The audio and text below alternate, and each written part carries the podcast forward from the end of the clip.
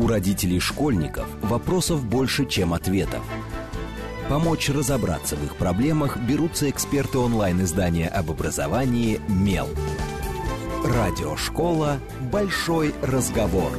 Программа предназначена для лиц старше 16 лет. Добрый день. В эфире программа «Радиошкола». Это совместный проект радиостанции «Говорит Москва» интернет-издание об образовании и воспитании детей «Мел». У микрофона сегодня я, главный редактор «Мела» Надя Попудогла. В гостях у меня Анастасия Рябко, клинический психолог, специалист по работе с нарушением пищевого поведения. И уже поэтому понятно, наверное, то, о чем мы будем говорить. А, тема у нас звучит как «Дети, еда», не пропустить проблему и как ее решить, если она все-таки возникла. И первый, самый простой вопрос у меня будет, наверное, как и у большинства родителей. Мы знаем а, наверное, почти все два основных пищевых расстройства, которые на слуху, о которых много пишут СМИ, это булимия и анорексия. Но на самом деле, что мы вообще подразумеваем, когда говорим пищевое расстройство у ребенка, расстройство пищевого поведения, даже, мне кажется, так правильнее, наверное, угу, да? Да, расстройство пищевого поведения, это ну, официальное название, это группа расстройств. Э, добрый день, уважаемые радиослушатели. Э, ну, если говорить о том, что, такое расстройство пищевого поведения, это отдельный класс психиатрических заболеваний. Э, для этих психиатрических заболеваний характерно характерны поведенческие нарушения, которые связаны с приемом пищи. В общем-то, это такое официальное название. Вы абсолютно правы, что на слуху у всех у нас э, нервная анорексия, нервная булимия – это э, одни из самых тяжелых э, расстройств пищевого поведения. А, но на самом деле есть еще приступообразное переедание, переедание есть компульсивное переедание. А, на сегодня известно около 40 видов расстройств пищевого поведения. Часть из них включены в справочник психиатрических заболеваний в разделе «Другое», иные расстройства.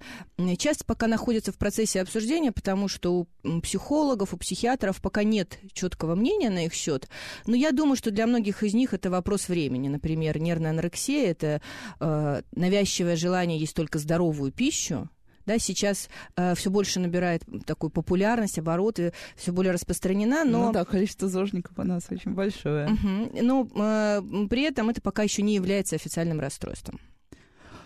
А если говорить именно про детей, то какие наиболее распространенные, с какими вот вы в практике чаще всего сталкиваетесь вариантами расстройств?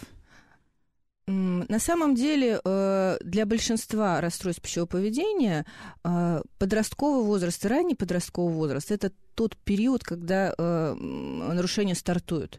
Поэтому у подростков, у детей нет какой-то отдельной статистики. Нервная анорексия, нервная булимия, формирующееся приступообразное переедание, синдром ночной еды, компенсации без перееданий и другие расстройства, они распространены так же, как у взрослых. Ну, а Почему тогда, почему именно подростковый возраст? То есть это связано с общей гормональной перестройкой, то есть с тем, что происходит с организмом ребенка, или есть какие-то предпосылки еще и какие-то внешние, например, факторы, которые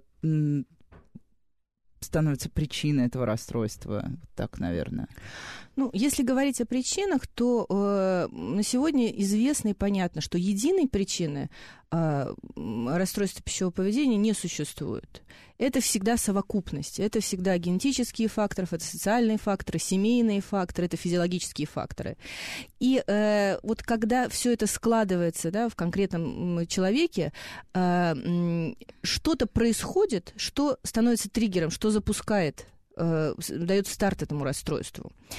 Э, подростковый возраст сам по себе достаточно сложный, такой критичный возраст, переломный возраст. Да? Э, там много факторов, которые э, ну, вот, как-то в один момент складываются. Ну, во-первых, это сепарация от родителей. Да? Понятно, что ребенок становится более независимым, он хочет быть более самостоятельным, он отчаянно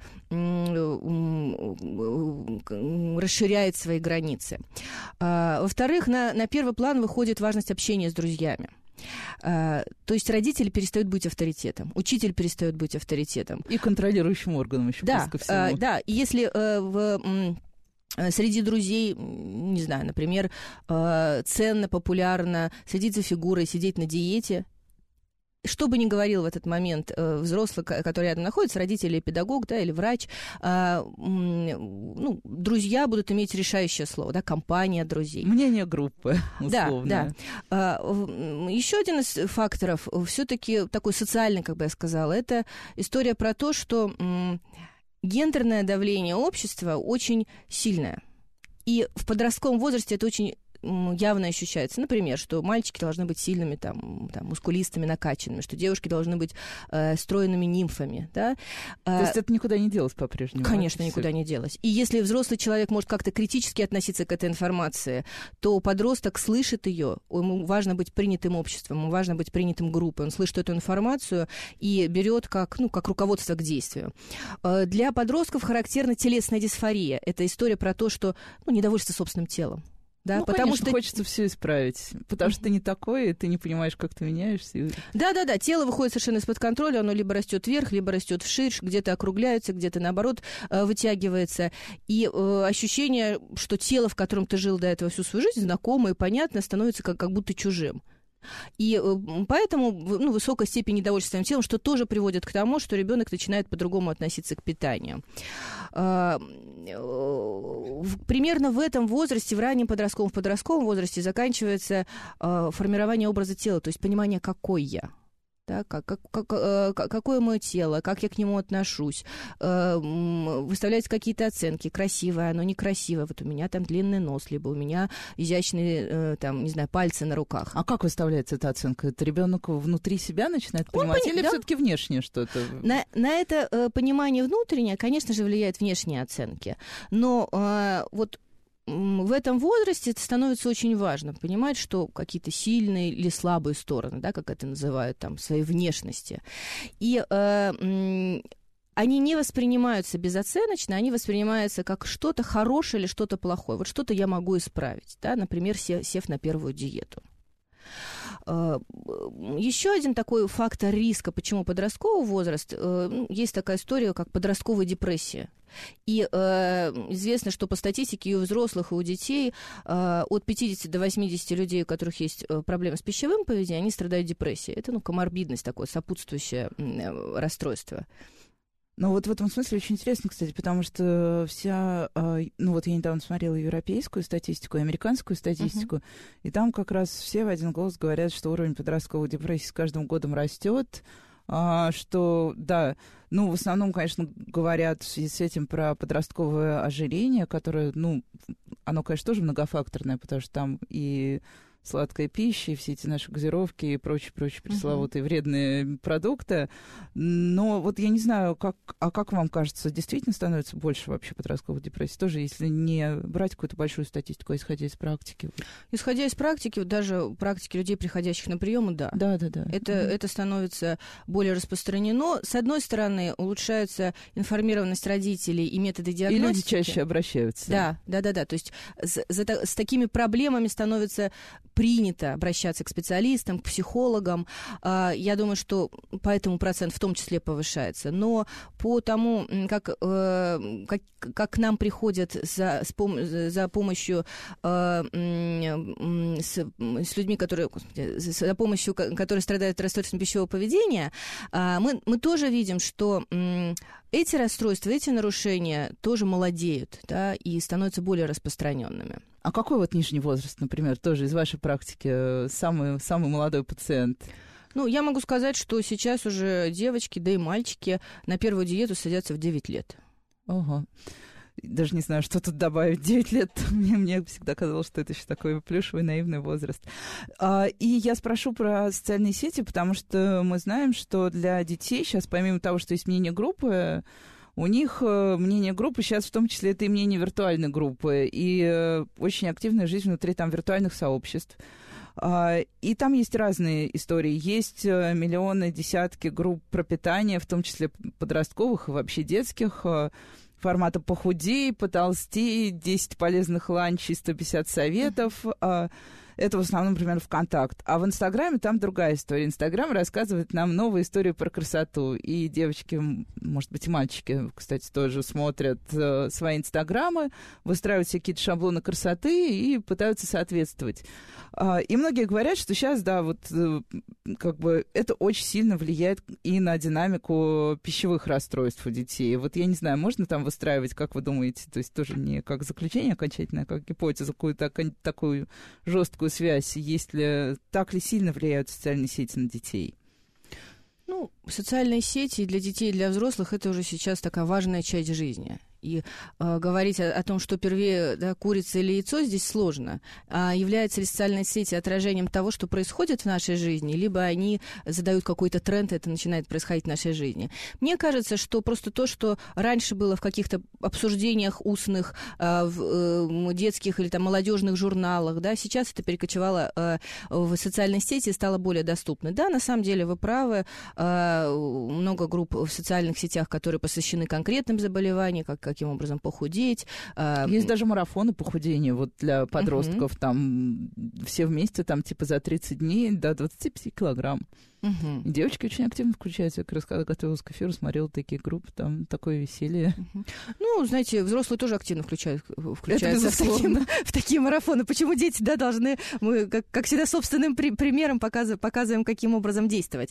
А, что касается этих э, э, вот социальных сетей, мне кажется, что здесь это хорошая история вообще наблюдать за тем, а, какие э, группы посещает ваш ребенок, а какова его активность в социальных сетях. Не э, следить и не шпионить, а просто интересоваться, задавать вопросы. У меня в практике был случай, когда э, поводом для обращения э, э мамы с девочкой-подросткой стало новый аккаунт, заведенный в сети Инстаграм, где девочка начала писать о том, что она худеет, о том, какие-то рецепты публиковать и так далее. И э, мама узнала об этом абсолютно случайно и просто пришла э, на консультацию о том, что может ли это быть проблемой даже без девочки. И мы обсудили, мы поговорили, и э, для нее это стало сигналом о том, что отношения с дочерью нужно менять. Да, что это был такой запрос ребенка на близость, на внимание мамы и прочее. Э, но вот такая внимательность да, она сыграла, мне кажется, очень хорошую роль, потому что э, это возможность предупредить. Всегда предупредить всегда проще, чем лечить. Ну да, как можно предупредить вообще для родителей? Ну, понятно, что родители, желательно, чтобы родители следили, ну, даже не следили, а наблюдали за своим ребенком. Мы из раза в раз говорим о том, что нужно выстраивать доверие, уровень близости, ну, что, в общем, с подростками сложно часто uh-huh. бывает делать, и родителям, для родителей это сейчас тоже вызов, и для детей, как вот им начать жить по-новому. Ну, какие есть, есть ли какие-то признаки? Вот, ну, понятно, что когда ты находишь второй аккаунт, где ребенок постит э, алгоритм похудения, тебе понятно, что, наверное, что-то происходит. Ты еще не понимаешь, что, но у тебя есть явный сигнал. А какие еще могут быть сигналы, чтобы родитель понял, что вот у его ребенка проблема именно с пищевым поведением. То есть, например, вдруг перестал есть или наоборот начал есть много. Но это, понятно, какие-то очевидные вещи. Что еще? Знаете, я на самом деле родителям всегда предлагаю, прежде чем подумать про какие-то э, моменты, связанные с ребенком, начать с себя потому что семья, как мы уже сказали, может послужить триггером, да, не причиной, но триггером э, для старта э, расстройства пищевого поведения, поэтому э, подумайте о том, есть ли провоцирующие факторы с родительской стороны, со стороны взрослых. Если мама бесконечно участвует в похудательных марафонах э, или сидит на диетах, если папа э, вечером, каждый вечер, э, не знаю, едет в спортзал и, для, и питается специальным питанием, если девочке или мальчику э, растущему э, в связи с тем, что наступил переходный возраст и формируется тело, делают замечанием, что что-то ты располнел, да, или располнела, зачем ты ешь? И ешь булочку? много. Да, да, да, да. Вот это уже является провоцирующим фактором. Может быть ситуация, когда вы не делаете совершенно замечаний своих ребенке. Вы понимаете, вы знаете, что нужно принимать Принимаете. и так далее. Да. Но у каждое утро вы подходите к зеркалу, смотрите там на какие-то складки жира на боках и говорите, ох, разжирела я, да, скоро лето, пора сесть Раздалась на диету. за зиму, да. Да-да-да. И при этом дочери тоже не, не слушай, не обращай внимания, ты у меня красавица. Ну, дети, понятно, э, все это слышат и тут же перекладывают на себя. А, поэтому э, это первая история, про что нужно подумать. Вторая история — посмотреть, быть внимательным с тем, что происходит ребенком. Посмотреть, да, какие статьи он читает, какие социальные сети он посещает, а, может быть, какие-то группы. А, обращать внимание, если вдруг ребенок от, от, начал отказываться от еды, либо резко сократил количество еды если э, ребенок предпочитает есть в одиночестве, не садится за общий стол, уходит в свою комнату, э, если э, вы видите, что ну, происходит какая-то еда тайком по ночам, находите обертки из-под конфет, из-под печенья под кроватью, полупустой холодильник и прочее. Если вдруг подросток начал вдруг усиленно заниматься спортом. Такие, знаете, чрезмерные физические нагрузки ежедневные. Гонка за совершенством началась. Абсолютно верно, да. И при этом любой пропуск такой тренировки воспринимается очень болезненно, вырастает тревога, э, очень ну, большое раздражение, если вдруг приходится пропустить.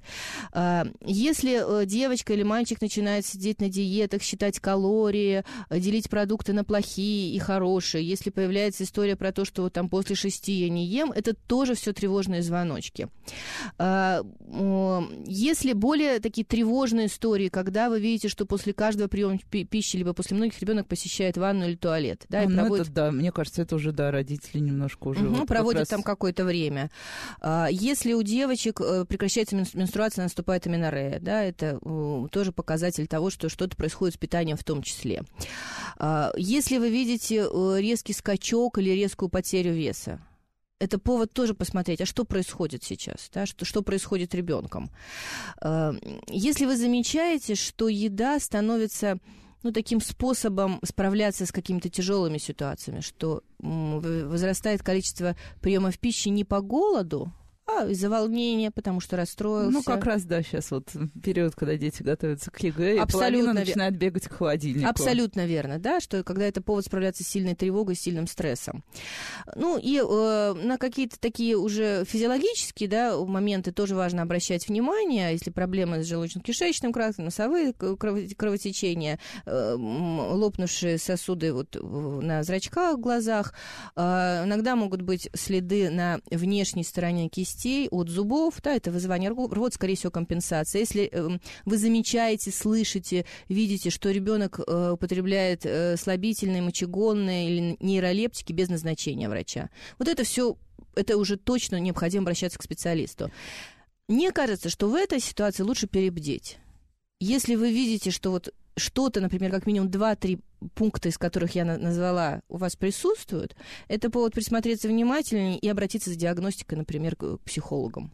И вот, да, тут такой вопрос. Э, окей, вот я родитель, я заметила, что с моим ребенком что-то не так, но даже там при нормально выстроенных отношениях э, сказать подростку, а пойдем-ка мы с тобой сходим к психологу, это суперсложная задача для, ну, для многих, я уверена, родителей. Как вот вообще поступать в этой ситуации? Родителю стоит самому обратиться к психологу сначала за какой-то первичной консультацией, и он уже расскажет, как убедить ребенка, чтобы тот тоже пришел. Или, может быть, родителю стоит дома как-то начать убеждать ребенка, что им нужно сразу пойти вдвоем. Вот какой здесь лучший алгоритм? Ну, здесь сложно назвать какой-то общий алгоритм, э, потому что вот ситуацию, про которую я вам сказала, э, мама, обратившаяся э, в связи с новым Инстаграмом в аккаунте ее дочки, мама как-то рано забила очень тревогу, она обратила на это внимание. Мама. Да, да, ну там, да. И здесь было оправдано, она просто пришла одна понять, есть ли проблема и этого просто приема разговора хватило для того, чтобы э, понять, а, как выстраивать отношения с дочкой, и как выстраивать отношения с дочкой по поводу еды. Э, чаще всего, конечно, если э, какие-то такие тревожные звоночки и симптомы есть, конечно, нужно приходить с ребенком, потому что э, необходимо приходить Вопреки всей семье. всему. Конечно. Ну, когда э, у ребенка э, серьезное какое-то э, физиологическое заболевание, он не хочет идти к врачу, делать укол. Ну да, да естественно. Мы, да. мы, мы, берем, мы берем, мы берем и ведем, делаем. Да. да, мы берем, берем и ведем. Здесь важно поговорить с ребенком, объяснить, почему так происходит, да, что вот я заметил такие вещи. Мне кажется, что здесь можешь поговорить сначала с ним, можешь ли ты объяснить, что происходит. Ребенок может согласиться, ну, давайте сходим к специалисту, может отрицать. Ну, так и сказать, что мне тревожно, я переживаю за тебя. Это будет просто разговор, беседа. Мы будем все вместе сидеть, мама, папа, специалист. Мы поговорим о том, что с тобой происходит. У меня нет задачи залезть тебе в душу или как-то что-то э, насильно с тобой делать. Но э, будет полезно послушать то, что скажет специалист. А в каких случаях в итоге все-таки, ну, я знаю, что такие случаи бывают, и нам писали родители тоже о таких случаях, в каких случаях бывает необходима госпитализация? Это делается в основном уже по каким-то физиологическим факторам, то есть когда ребенок уже, например, похудел до того уровня, ниже которого, ну, все это уже опасно для жизни, или это все-таки тоже решают там психолог, потом уже, наверное, психиатр на Конечно. следующей стадии, а, и именно это с точки зрения уже душевного здоровья, то есть что здесь вот показания госпитализации, потому что, ну, я знаю, что многих детей с тяжелыми формами анорексии там принимают и в разных э, специализированных клиниках, скажем угу. так. Да, абсолютно верно. Э, госпитализация чаще всего это нервная анорексия, а, ну, такая общеевропейская практика. А, это э, госпитализация в случае, если ИМТ, индекс массы mm-hmm. тела, да, соотношение веса и роста, там рассчитываем по определенной формуле, 15,5 а, и ниже. А, э, это оправдано. Почему? Потому что низкий, такой низкий вес влияет на, э, ну, на физиологию Но это очень весь сильно. организм это страдает. Весь, весь организм страдает, то есть у ребенка э, может, например, внезапно остановиться сердце, да, или какой-то небольшой вирус, да, очень сопротив... сильно да, очень сильно повлияет, и могут быть иммунной, очень, да, иммун... очень сильные последствия. Поэтому в этой ситуации важно набрать вес. Но, к сожалению, я вообще-то противница, э, ну, такого э, стационарного лечения. Почему? Потому что, э, конечно, в критических ситуациях вот не до, не до жиру нужно идти ложиться в больницу и набирать вес, несмотря на сопротивление. А потом продолжать уже работать с э, тем, что стало же, да, да наверное, да, причиной. Конечно, потому что в закрытом стационаре вы наберете вес, потом ребенок выйдет, он опять вернется в свою жизнь. И будет в той же, в той же семье, в которой есть определенные отношения, есть определенные привычки питания, ходите общаться с теми друзьями, ходите и учиться в той же школе. И э, поэтому по возможности возможности до последнего, конечно, э, но обязательно с профессиональной поддержкой и помощью. Э, э, я за то, чтобы лечиться амбулаторно. Но бывают такие ситуации, вы абсолютно правы, когда выбора просто нет. А бывают ли вот бывают ли цикличные истории? То есть вот э, когда кажется, что ребенку помогли, э, совсем разобрались, и через какое-то время дети возвращаются Угу. Это такой, бывает, было в вашей практике? Да, и, конечно. И, и почему? Здесь тоже какой-то семейный фактор играет э, роль? Или могут измениться э, причины, по которым ребенок вдруг начинает либо плохо есть, либо много есть? Ну, смотрите, здесь э, история про то, что э, ну, бывает, э, например, тоже нервная анорексия, да, про которую мы говорили. Человек может э, лечь стационар, выйти, вернуться, набрать вес, выйти, вернуться к своей жизни ну, и опять, понятно, начать, тут... опять э, начать терять вес. А, ну, здесь история про то, что, значит, значит, не долечили, значит, не доработали. Голову да? не долечили, да. в первую очередь. Нет, естественно, это, это психологическое, психиатрическое заболевание, конечно. И возвраты бывают, и э, в случае тяжелых расстройств, знаете, э, вот все время, я бы даже сказала, например, если говорить про нервную анорексию, это история про то, что все время надо быть вот на чеку, что заболевание может вернуться, что все время быть немножко более внимательным. То есть родители не должны расслабляться расслабляться. Вот если у ребенка такое было, то нужно постоянно, достаточно внимательно наблюдать за тем, что с ним происходит, не только за тем даже, что он ест, но и как вообще он себя ведет. Да? Конечно, и более того, нужно учить ребенка в работе с ним, мы это делаем, чтобы не только родители за ним смотрели, чтобы он сам понимал, что с ним происходит, и когда вот эти тревожные звоночки, расстройства, когда этот голос начинает становиться громче, да, если вдруг, то, э, ну, предпринимать какие-то меры. А если мы говорим не вот о прям не анорексии, в той стадии, когда уже, да, угу. человек кладут просто под капельницу и начинают его искусственно кормить, а просто обычная диета. Ну, мне кажется, всем девочкам в какой-то момент, да, им кто-то говорит толстовато, и вот подростки тут же бегут, ну, как бы и ищут, ну, за исключением тех, кого родители все-таки более-менее сбалансированно вырастили в принятии себя, но тут, мне кажется, тоже это с подростковым возрастом сбивается. Простое похудение. Вот как понять здесь, что ребенок перешел границу? Вот вроде бы он сказал, мама, я посижу на диете, ты не волнуйся, я буду есть только здоровую пищу, я просто уберу там часть углеводов, но в этом есть угроза вот в таком подходе? Или здесь надо просто мониторить, что он там пытается с собой сделать? Ну, смотрите, здесь история не обязательно, что у всех девочек или мальчиков, которые сильно диета, раздается, например, нервная анорексия. Абсолютно право. Да, в среднем там а, одного из ста, да, это происходит. Но э, сам диетический опыт – это э, опыт нездорового питания, нездоровой жизни. Э, что нужно делать? Во-первых, не поддерживать такое поведение. Да? Во-вторых, не э, делить, не говорить ребенку с самого маленького возраста, еще дошкольного возраста, не говорить о том, что есть продукты вредные э, и не вредные, полезные и не полезные. Все продукты полезны. Как это ни странно не звучит, абсолютно а все... А как же сладкая газировка? Абс э, все, все продукты полезны, сладкая газировка тоже зачем-то нужна в этом мире. Понимаете?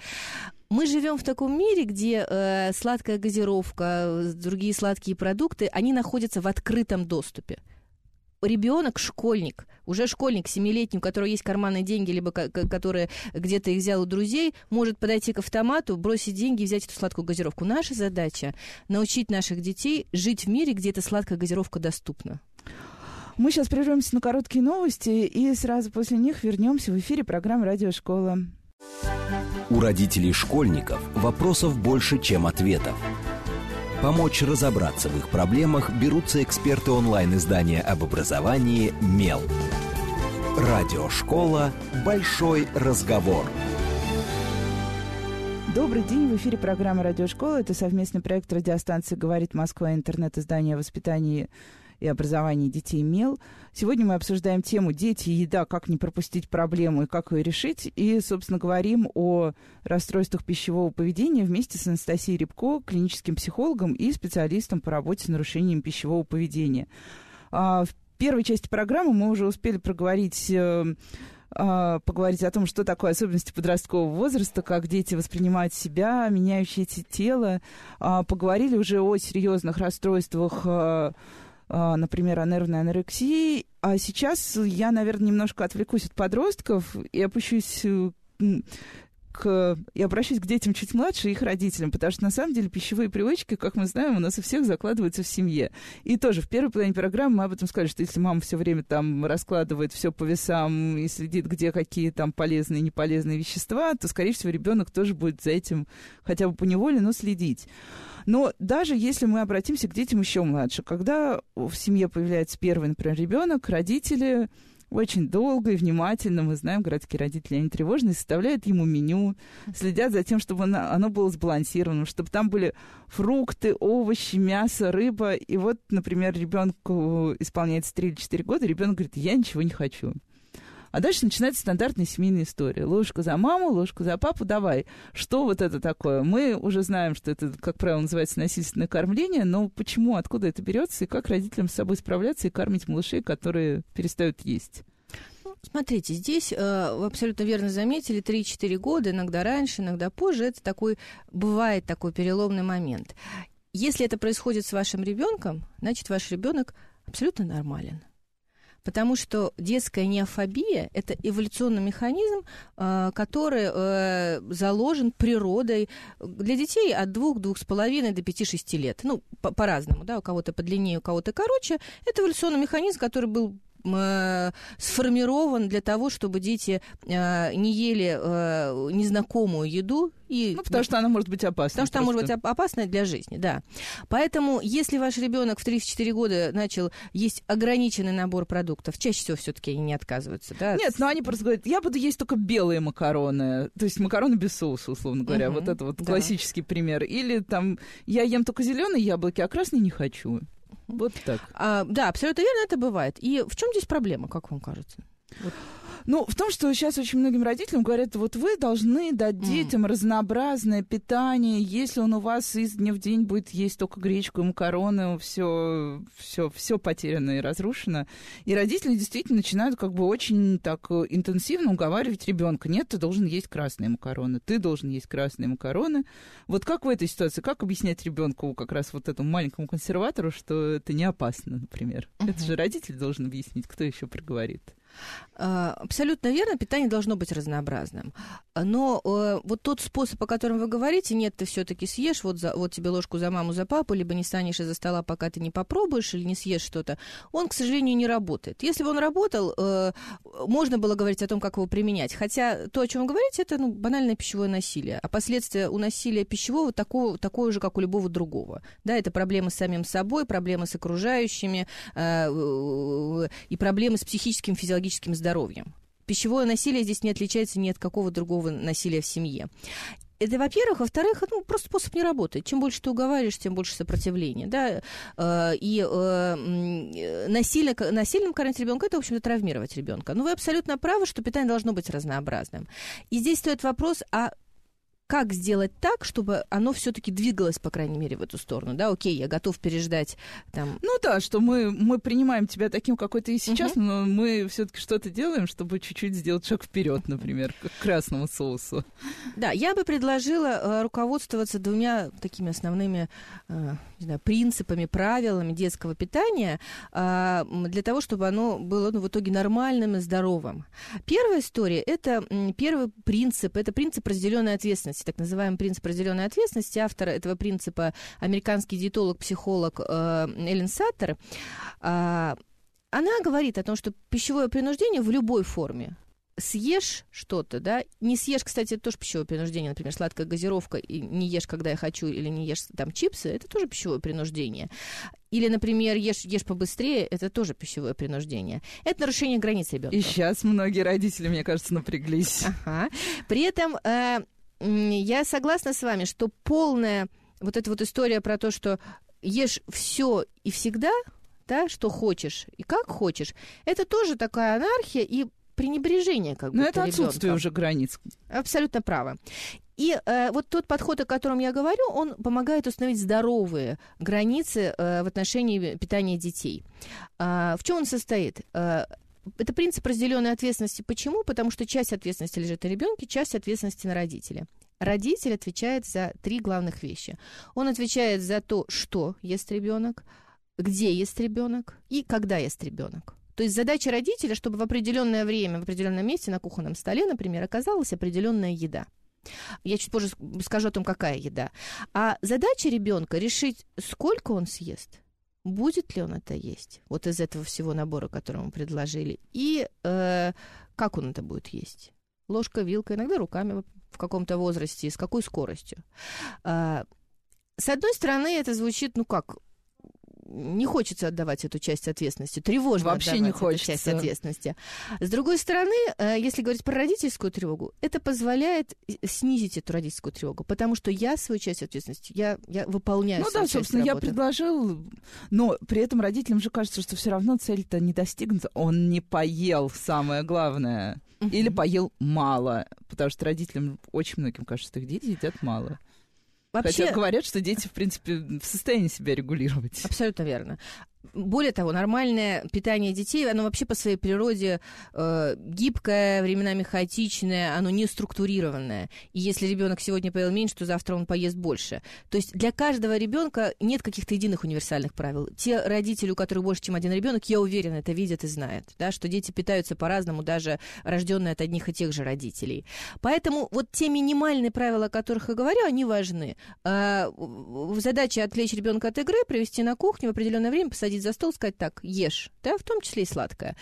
И э, э, делать это необходимо два, каждые два с половиной-три часа, то есть около шести приемов пищи в день для, в норме для ребенка. Наши классические завтраки, обеды и ужины, и три основных приема пищи, и три перекуса иногда uh-huh. больше, иногда меньше. Каждые два с половиной-три часа э, покормить ребенка на кухне, зайти в кафе, либо предложить там дать печенье соком или банан на прогулке.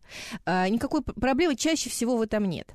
А, и второй вопрос, о котором вы тоже говорили, а окей, я э, кладу это все, а что я должен класть, что я должен предлагать? Потому что, как я сказала, ответственность родителей что? Да? да. где и когда, но и что. И здесь я предлагаю такую, ну, второй принцип, вторую опору э, э, э в виде детской пищевой пирамиды. Э, чем нам руководствоваться, да, что мы должны предлагать детям?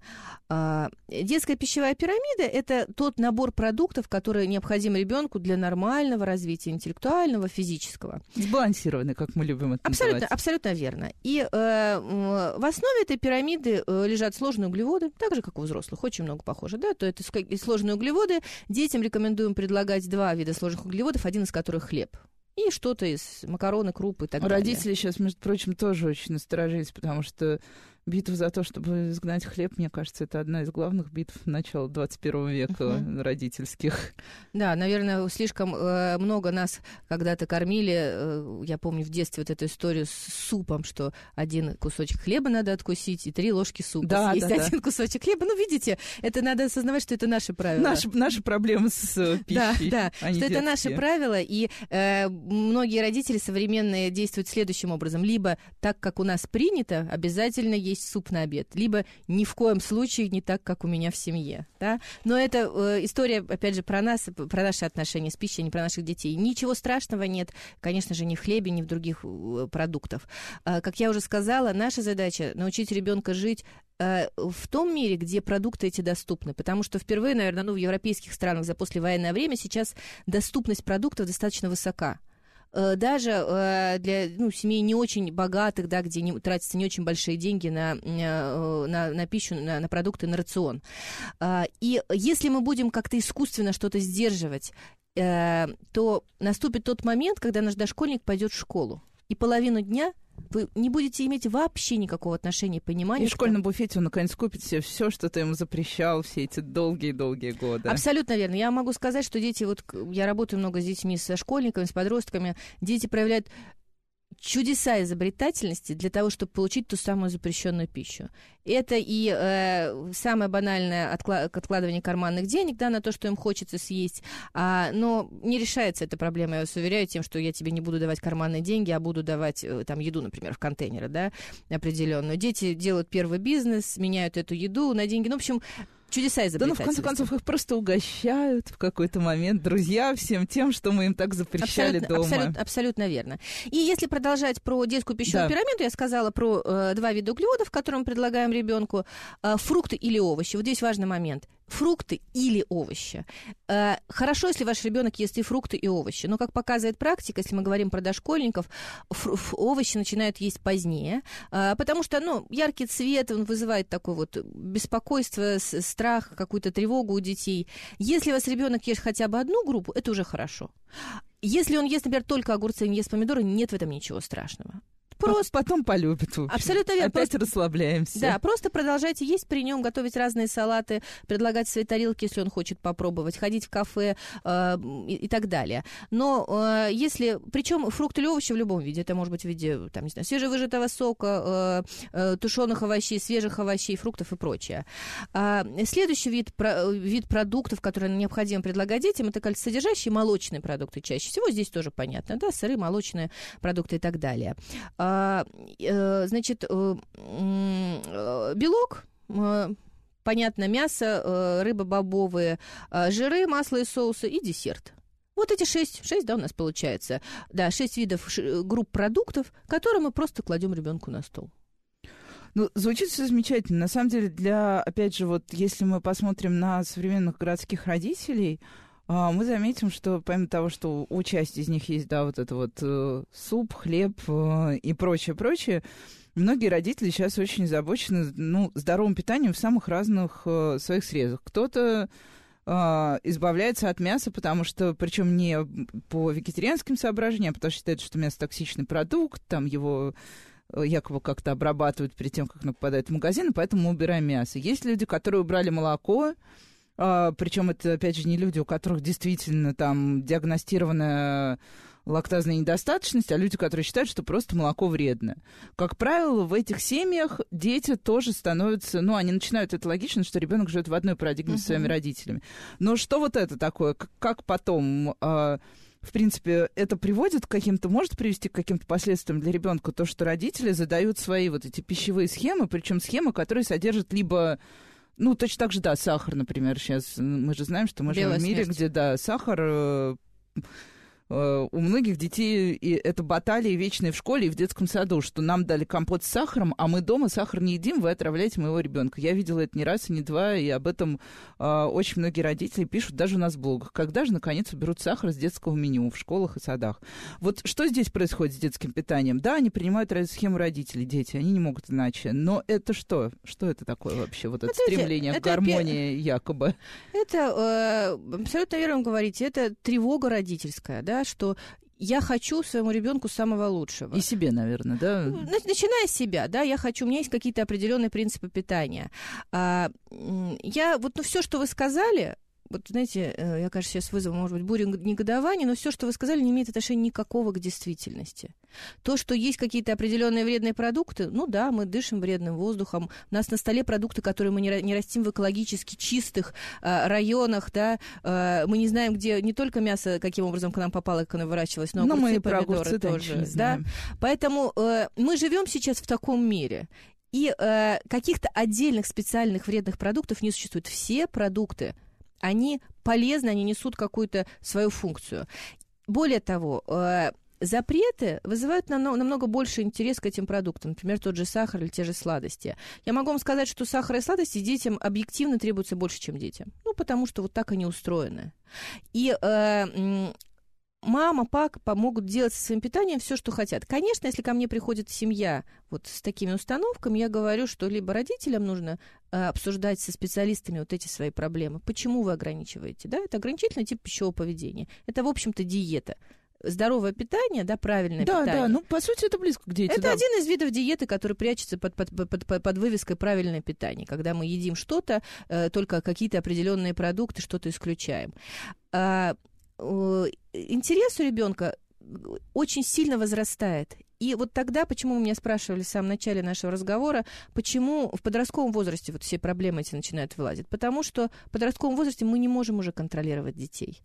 И э, единственный способ сделать так, чтобы ребенок не переедал сладким – в школе, э, тайком дома где-то, это дел, сделать так, чтобы у него была возможность есть это сладкое дома, чтобы у него э, там 3-4 раза в день это сладкое оказывалось на столе. И, вы, и он спокойно мог, мог съесть вместе со всеми другими продуктами. То есть мы, по сути, разрешаем и тем самым снижаем э, желание ребенка все попробовать, э, все освоить. Но если ребенок все равно, ну вот, э, понятно, да, есть дети, которые с удовольствием съедают дома, там, например, вечером одну конфету, uh-huh. вот, а есть дети, для которых, ну, шоколад это прям супер раздражитель такой, они готовы есть шоколад бесконечно. Вот те, кто может есть половину шоколадного торта на дне рождения у друга. Uh-huh. Вот почему так происходит? Что это за стремление? Или та же газировка. Кто-то выпьет, понятно, один стакан сладкой воды, uh-huh. а кто-то выпьет литр сразу, при том, что, казалось бы, как помещается. Uh-huh. Смотрите, чаще всего, если ко мне приходит приходят родители, говорит, мой ребенок съел пол шоколадного торта на день рождения у друга. Мой ребенок, я убира, убиралась в комнате и под э, э, кроватью нашла кучу оберток, например, от конфет. Вот чаще всего я спрашиваю, когда я задаю вопрос, а как дела у вас вообще со сладким? Оказывается, что сладкое лежит где-то под замком. А, что оно выдается строго... Конечно, оно выдается строго дозированно. А, именно э, вот это желание, когда ты дорвался съесть больше, чем нужно, оно э, возникает как, как следствие этих запретов, как следствие разговоров о том, что это вредно. Э, поэтому я бы рекомендовала отказаться от запретов. Как это очень сложно, я понимаю. Э, родителям сказать, ешь сколько хочешь. Я могу... И что хочешь. Да, я могу поделиться главное. своим собственным опытом, когда у меня есть дво... у меня малень... двое маленьких детей, когда моей старшей дочке было около двух с половиной, трех лет, наверное, она впервые попробовала детское печенье, хорошее, нормальное детское печенье, ну, обычное печенье. И она его распробовала и начала есть только его. Она отказалась от всех, там, собственно, приготовленных каких-то овощей, мяса, от баночных прикормов и так далее. И я помню свое состояние. Я все знаю. Я работаю с людьми, я читала много книг, я знаю результаты исследований, как запрет сладкого, как запрет да, определенных продуктов влияет на детей. Но я помню свою, каких усилий мне стоило сдержаться и сказать «ешь». И что произошло? А это печенье оказалось у нее в свободном доступе два с половиной, два-два с половиной года ей было. Оно оказалось, оно было все время на столе, и оно лежало на кухне в ящиках, которые она могла сама доставать.